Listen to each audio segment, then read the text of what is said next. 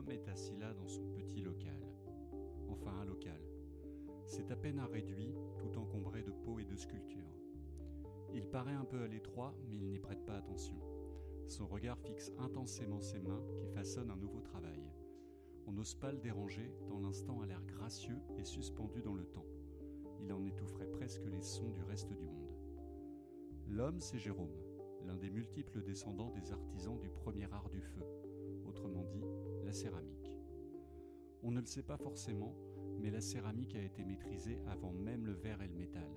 Il reste donc en elle des échos préhistoriques, des survivances de nos origines. Elle témoigne de ce que fut l'homme dans un passé lointain. Et aujourd'hui encore, elle est la matière la plus produite depuis les débuts de l'humanité. C'est son héritage. Alors je vous propose aujourd'hui de rencontrer le messager que vous venez d'entreapercevoir. Céramiste depuis 2021, Jérôme se fait appeler l'enfant de l'estuaire. Il nous reçoit dans un de ses lieux d'exposition réguliers, la Halle aux Poissons du Havre. Il va nous parler de son art, de sa vocation, et il a même promis une démonstration. Jérôme Jeanne fait son autoportrait.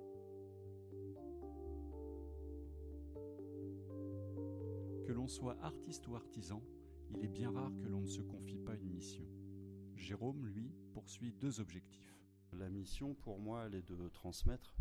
Euh, quand on fait quelque chose, on acquiert un savoir, les gestes, euh, la technique, mais aussi l'éthique, notamment liée à l'environnemental, parce que je ne travaille qu'avec des matières euh, qui ne sont pas chimiques, et puis aussi éthique dans certains matériaux qu'on utilise, par exemple le bleu, le bleu de cobalt, qui est très très connu. Moi, je ne l'utilise pas, puisque ce sont des petits enfants qui, dans les mines, font l'extraction de cette matière, mais on a moyen de faire autrement. Donc maintenant Jérôme transmet. Et d'ailleurs, il n'est pas exclu qu'il vienne un jour toquer à votre porte, tant il multiplie les publics, des scolaires aux sourds et malentendants, en passant par les apprentis d'Auteuil. Mais Jérôme n'a pas toujours été céramiste, loin de là. Avant, il était même dans le secteur maritime. Au Havre, il paraît qu'il y en a quelques-uns. Alors comment finit-on par toucher terre après tant d'années au service du large? Quand j'étais petit, j'adorais faire des boules de terre et jouer à la dinette avec, euh, euh, mes petites cousines. Et donc euh, voilà, le, fait d'avoir les mains dans la terre, j'adorais ça. Donc, et puis comme ma grand-mère disait, joue pas avec la terre, c'est sale. Bien souvent, les enfants ou les grands-enfants ne font pas ce qu'on leur a dit quand on était petit. Et puis ma tante aussi, qui était professeure d'art plastique, avait épousé aussi la céramique. Donc c'est des, vagues souvenirs. Il y a eu le confinement. Euh, je me suis beaucoup interrogé sur euh, ma reconversion, ce que j'allais faire dans la vie, et je me suis aperçu qu'il y avait un centre de formation pas très loin du Havre qui s'appelle le Pôle Céramique Normandie. Et je me suis dit, allez Banco, euh, tu vas te lancer là-dedans. Et donc j'ai fait une formation de 14 mois où on touche à toutes les, techniques, que ce soit technique du feu, technique de façonnage. Résultat, l'enfant de l'estuaire voit le jour en avril 2021. Pour autant, n'allez pas dire à Jérôme qu'il est retombé en enfance. Sa reconversion, il la doit aussi à un cheminement artistique. Sorti de, la peinture que je faisais ou d'autres activités artistiques, me manquait le volume. Et euh, donc la céramique peut permettre euh, le volume. Il y a une plasticité de la terre qui est extraordinaire que ce soit sur les, différentes terres qu'on utilise, les différentes techniques, que ce soit le, décor, que ce soit la sculpture, que ce soit la poterie, euh, j'allais dire alimentaire ou ornementale. Et puis, comme dans toute histoire, il y a un moment charnière, une pastille qui veut tout dire et qui fait que l'on ne peut plus revenir en arrière. Dans le cas de Jérôme, c'était encore une histoire de boule. Et je suis tombé sur un, sur un tuto euh, japonais où des jeunes japonais faisaient ce qu'on appelle l'Ikaru d'Orogondo. Donc, euh, en fait, ils façonnent des boules de terre comme moi je le faisais petit et euh, ils les gardent humidifiées Dessus, ils vont y mettre des, poudres, des poussières, de la terre tamisée, etc., jusqu'à lustrer et façonner une boule comme une boule de marbre. Alors, d'Orogondo, ça veut dire boule dorée, et c'est vraiment une pratique japonaise. Et je me suis dit, bon, bah tiens, tu vois, euh, quand j'étais petit, j'aimais bien faire des boules de terre, je connaissais pas ça, et donc du coup, ça rejoignait. Et donc, tous les jours du confinement, j'en ai fait une. Je prenais de la terre de mon jardin, et puis euh, je m'amusais à faire un une boule comme ça. Alors j'ai tout mis dans un bocal où j'ai appelé ça confinement, ça me paraît logique. Parlons technique à présent. Préparez-vous à une plongée dans un monde étrange où la chimie et la cuisine s'entremêlent. La céramique n'est pas qu'affaire de modelage. Elle parle le langage des alliages, de la fusion des matières, aussi diverses soient-elles, et aussi de température de cuisson, voire d'un peu de géométrie, ce qui n'empêche pas de garder son âme de poète et de créateur. J'essaye de, faire des contenants euh, ovoïdes. Euh, je me suis aperçu que j'aimais bien les éclosions, le stade euh, où quelque chose est en train de se créer, est en train d'émerger. Donc c'est un peu comme la céramique. La céramique, on passe d'un point A à un point B. au moment du point quartz à 573 degrés. Donc là, du coup, la matière n'est plus de l'argile ou du grès, ça devient de la céramique. Euh, donc c'est une transformation de la matière. Donc j'aime bien ce moment où la matière va euh, se transformer. Donc il y a un côté euh, assez alchimique là-dedans. ce que je recherche avant tout, c'est la sérendipité, le hasard heureux, la tarte tatin. mais il faut un minimum de technique pour pouvoir provoquer justement ce hasard heureux qui fera que la pièce sera unique. Donc, voilà. Donc plusieurs pratiques. Alors le, grès de Trény avec euh, des, émaux euh, à texture, à effet lichen, euh, ce qui me permet d'évoquer un peu le, monde marin avec les algues, avec les textures d'oursin. d'une certaine manière. Ensuite, le, travail beaucoup plus graphique avec une pratique de racounu où à 1000 degrés euh, avec une chauffe très rapide, je sors les pièces et j'y applique des plumes, du crin de cheval, et puis les techniques d'enfumage où justement j'utilise beaucoup de matériaux du bout du monde. Alors euh, fil de cuivre, rouille, euh, varech, éponge, mais aussi mes fins de compost, peau de banane, coquille d'œuf, bouillie bordelaise, et donc tout ça on met ça dans des gangs d'aluminium ou dans des casettes en, céramique réfractaire. Et donc les fumées euh, vont pénétrer dans le port du tesson de, la poterie et euh, offrir euh, un, discours, offrir un dessin, une coloration qui sera de toute façon complètement unique. Quelques précisions avant de laisser Jérôme continuer. D'abord le bout du monde. Ce n'est pas une métaphore poétique, c'est un endroit à l'extrémité de la plage du Havre très prisé des promeneurs. Ensuite, ne cherchez pas la recette de la bouillie bordelaise, ou en tout cas ne la mangez pas. C'est un fongicide, évidemment bio, utilisé pour éliminer les champignons de votre potager. Quant au grès de Trény, c'est tout simplement du grès, de la terre. Globalement, on va parler de trois matières principales, l'argile, le grès et la porcelaine. La porcelaine n'est pas une matière naturelle, c'est un, un assemblage de matières euh, un alliage de matière fait de feldspath, euh, de silice et de kaolin. J'y trempe par exemple des chalines oculées, euh, qu'on appelle aussi gants de sirène. Ce sont des petites éponges de notre littoral marin. Je les trempe dans la porcelaine et je les cuis à 1300 degrés, qui permet de les figer. C'est quelque chose que j'avais expérimenté, que j'adore, j'adore faire. Et sinon, dans les enfumages, bah oui, le, fil de cuivre à 900 degrés va laisser son empreinte. Euh, sur d'autres températures plus basses, les, fumées vont donner des colorations différentes. Enfin voilà, tout ça c'est un jeu d'alchimie, de pratique, de technique pour savoir un petit peu ce qui va se passer, mais le résultat final, ça sera une surprise bonne ou mauvaise, puisqu'on rate, on rate euh, régulièrement. Comme disait Samuel Beckett, euh, essayez, rater, essayez encore, rater encore, rater mieux. Donc on rate de mieux en mieux, j'ai l'impression. J'aime bien aussi avoir une petite pratique sculpturale. Donc j'adore les œufs, les formes géométriques, les polyèdres. Euh, notamment, euh, j'ai toujours été fasciné par la, gravure d'Albrecht Dürer, euh, La Mélancolie. Et il y a un polyèdre qui figure. Jacomettis en était inspiré aussi pour faire une sculpture. Et, voilà. Donc à mes moments perdus, j'adore fabriquer des polyèdres irréguliers, des œufs. J'utilise ces formes-là aussi pour les tests d'émaillage. Et puis plus récemment, je me suis mis à fabriquer des ovomoctopus à partir d'œufs et puis un traitement d'émaillage où euh, les tentacules, euh, je ne sais pas euh, comment elles vont ressortir du four parce qu'il y a vraiment une tension telle dans le four à 1280 degrés que ça me donne des bonnes surprises. Quand on fait des pièces, on, on, sait avant ce que l'on va faire. On part pas sur un, sur un aléatoire total. On a prototypé avant, on sait quelle forme on veut lui donner, quelle quantité de matière on va utiliser. Euh, le séquençage euh, dans, le, dans le, montage de la terre, euh, le décor qu'on veut lui faire aussi directement dans la matière. Enfin voilà, tout ça est calculé avant de façon à pas partir complètement de façon aléatoire. Jérôme avait promis une démonstration, la voilà, et il va s'installer devant son tour. C'est grâce à lui qu'il va donner une forme à un cube de terre grisâtre. Mais n'allons pas trop vite cette terre en fait qui est en forme au départ, il y a, des bulles d'air euh, ou autre, on va euh, faire une opération qu'on appelle le feuilletage de façon à désaérer la terre et commencer à l'homogénéiser. En fait, la terre, il peut y avoir des endroits qui sont plus secs que d'autres.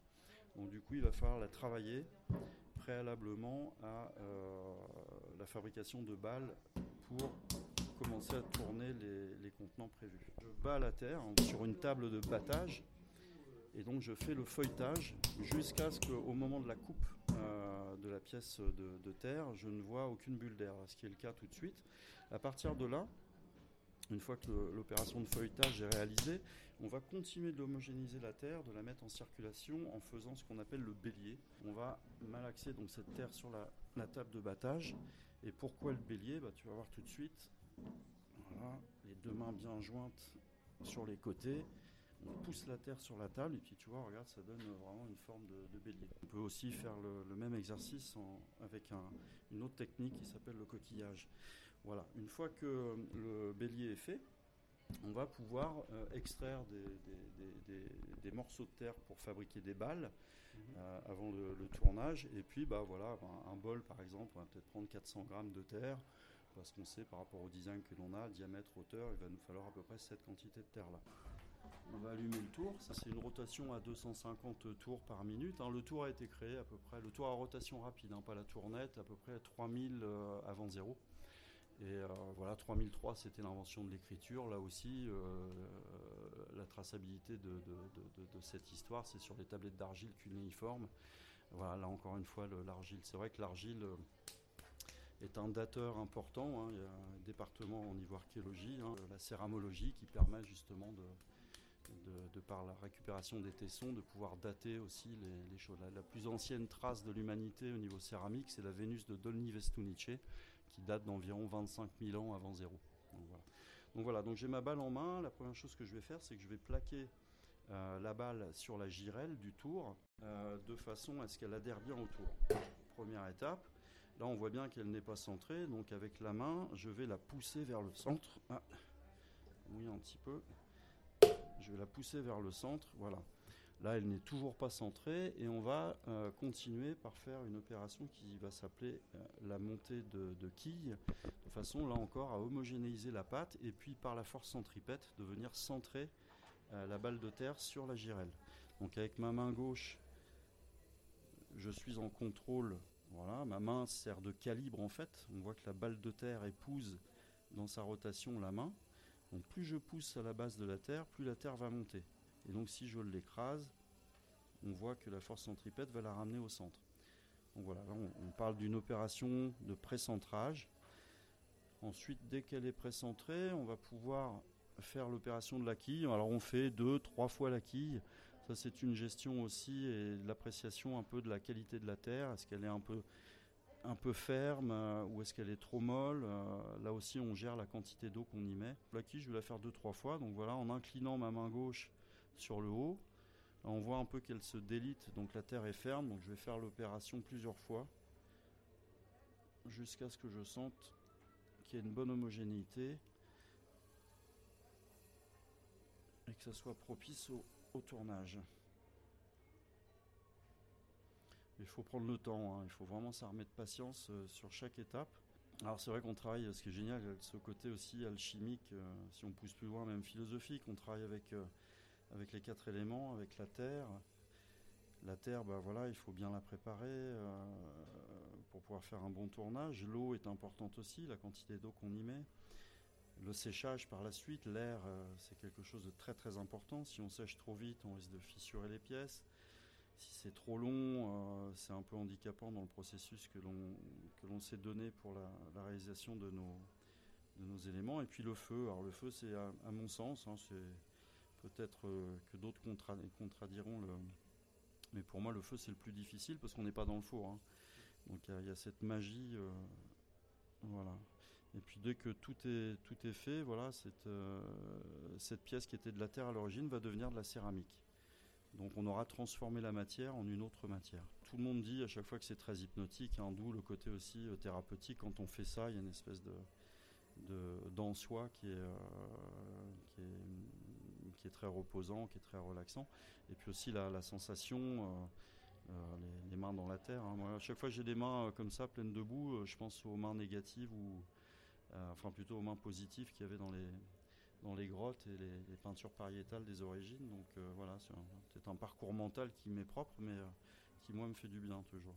Donc voilà, donc là la, balle est centrée. Je vais retirer avec mon pouce la petite jupette là. Et puis on va passer à l'opération de perçage. Donc voilà, donc je maintiens toujours la lèvre en haut parce que la gire euh, doit être en contrôle euh, systématique. Donc on tourne sénestrogire, hein, euh, ça c'est une convention européenne, on pourrait tourner dextrogire, c'est-à-dire vers la droite. Mais voilà, donc la, convention chez nous est, de tourner à l'envers des aiguilles d'une montre. Voilà, donc là je fais un perçage, je laisse un petit centimètre de fond pour le, pour le pied de la pièce. Là je vais essayer de tourner un, peu, un petit pot. Euh, après le perçage, donc on va faire l'étirage. Donc là je vais étirer la terre à 6h30, donc euh, vers mon nombril. voilà. Donc là aussi, euh, la, distance que l'on va donner, enfin tout du moins le diamètre qu'on va donner à notre fond est important parce que par la suite on va pousser la matière à la base pour la, pour la montée, hein, lors de l'opération de, montée de, terre. Là, je m'occupe de bien faire le fond. Alors là, on est à 3h15. Hein. Je, me mets, je me mets à l'intérieur du contenant qui est déjà ouvert et puis je place mon majeur euh, complètement sur la gouttière côté droite et je vais aller très très doucement en appuyant légèrement jusqu'au fond pour bien refermer la spire au centre ce qui me permet d'avoir un fond euh, très plat et euh, d'éviter des fissurations au moment, du, moment du séchage. Puis avoir aussi quelque chose d'esthétique dans le fond de mon pot, surtout s'il est visible. Voilà. Une fois que euh, l'opération de, lissage du fond est faite, donc là on va pouvoir faire une montée de terre. Donc la première montée, quand on voit l'épaisseur de matière qu'il y a, on appelle ça une montée grossière. Donc on va déjà commencer à monter les murs et les parois de notre contenant. Voilà, donc il y a à peu près, là, il à peu près un centimètre d'épaisseur. Et là, une fois que ce mur est monté, je vais faire un petit contrôle euh, par un pincement pour voir s'il y a une bonne homogénéité euh, de la paroi, c'est-à-dire qu'il n'y ait pas de pincement euh, à des endroits. Voilà. Ensuite, je vais placer mes mains de la sorte, une espèce d'équerre inversé, où là j'ai deux points d'appui et ensuite, euh, mon majeur avec ma main droite et mon majeur de la main gauche, lui, va venir faire une pression vers l'extérieur. Donc ma main droite va faire une pression vers l'intérieur, va pousser la matière au pied. Et ma main intérieure, elle, va pousser vers l'extérieur de façon à créer un petit bourrelet sur la paroi. Et c'est ce petit bourrelet qu'on va monter, monter, monter doucement pour, euh, gagner en hauteur euh, au niveau de la pièce. Donc là, je pousse d'un centimètre au pied, mon majeur à l'intérieur, et là, voilà, très doucement, je vais monter la matière. Voilà, donc là j'ai fait une montée, une première montée. Généralement on va jusqu'à trois montées optimum. Hein. On peut en faire un peu plus, plus délicate, mais euh, voilà. Là je vais fermer le, haut. Parce que là j'ai fait suffisamment de montée de terre, je suis assez satisfait de l'épaisseur. Donc là je vais fermer le haut de mon petit pot. Alors là, je vais utiliser une estec, tu vois, pour euh, à la fois euh, rigidifier la paroi extérieure pour retirer la barbotine. La barbotine, c'est ce mélange de terre et d'eau qui est en surplus sur le sur l'extérieur de la pièce. Mais en même temps, avec mon doigt à l'intérieur, je vais finir la forme grâce à l'extec que je, veux donner à mon pot. On, en existe plein. Hein. On a la fameuse estec haricot euh, qui, pour les intérieurs des bols, permettent d'avoir telle ou telle courbe à donner pour, la forme du bol. Enfin voilà. Une steak, c'est vraiment l'outil du potier. On peut la fabriquer, tu vois, celle-ci, je l'ai fabriquée en bambou. Euh, donc voilà. Juste pour dire qu'en fait, la poterie, au niveau des outils, euh, on peut vraiment tout fabriquer. Quoi. Donc euh, voilà, des fois, des gens voudraient faire ça, ont pas beaucoup d'argent. donc c'est vraiment les, des outils basiques, des morceaux de bois, des, des petits bouts de métaux assemblés permettent de faire des mirettes. Euh, voilà, les steaks, je disais, on peut la faire dans un morceau de bambou, une carte de visite, enfin voilà. Jérôme concède toutefois qu'il faudra tout de même, en plus, investir dans un four, 5000 euros au bas mot, et dans un local, pour éviter peut-être les remontrances familiales. Mais le plus beau, dans son parcours, c'est qu'il n'est finalement pas si inaccessible que ça. En attendant, le travail n'est pas terminé et la pièce a juste été montée. Il restera encore plusieurs étapes tout aussi délicates pour Jérôme afin de parfaire son œuvre. Donc, euh, c'est-à-dire qu'après le tournage, on ressort la pièce de la girelle que l'on pose sur, euh, sur une planche. On va attendre un séchage jusqu'à texture cuir. Donc la pièce ne sera ni sèche ni trop humide, donc elle va être assez ferme. Et ensuite, on va pratiquer ce que l'on appelle le tournassage. C'est-à-dire que le tournassage, en utilisant des outils comme des mirettes, on va finir par donner le design final de, la pièce. Et puis ensuite, ben, on va attendre le séchage optimum pour mener la première cuisson. Alors quand il s'agit de faïence, c'est-à-dire d'argile, on parle de biscuit, on va cuire à 1000 degrés une première fois, et ensuite le décor et l'émaillage va se faire à 980 degrés. Là, en, l'occurrence, ces pots-là sont des pots en grès, donc euh, je vais faire une cuisson à 980 degrés en premier temps, euh, qu'on appelle un dégourdi, pour ensuite faire un émaillage à haute température euh, qui s'effectuera à 1280 degrés. Pour la coloration, on va y adjoindre des oxydes. Alors les oxydes vont permettre euh, de, t'offrir une palette de couleurs homogène ou complètement hétérogène. Et euh, comment dirais-je, euh, la technique de cuisson va permettre aussi de faire varier les colorations. Le fer, on va avoir des marrons, on peut faire des rouges jusqu'à des noirs, mais en réduction, on peut avoir des bleus, des fameux bleus de fer. la couleur céladon, c'est très très peu de fer dans un environnement feldspatique, et elle ne s'obtient qu'en réduction, dans des fours à bois ou dans des fours à gaz. On va laisser Jérôme continuer à rater de mieux en mieux, comme il le disait lui-même.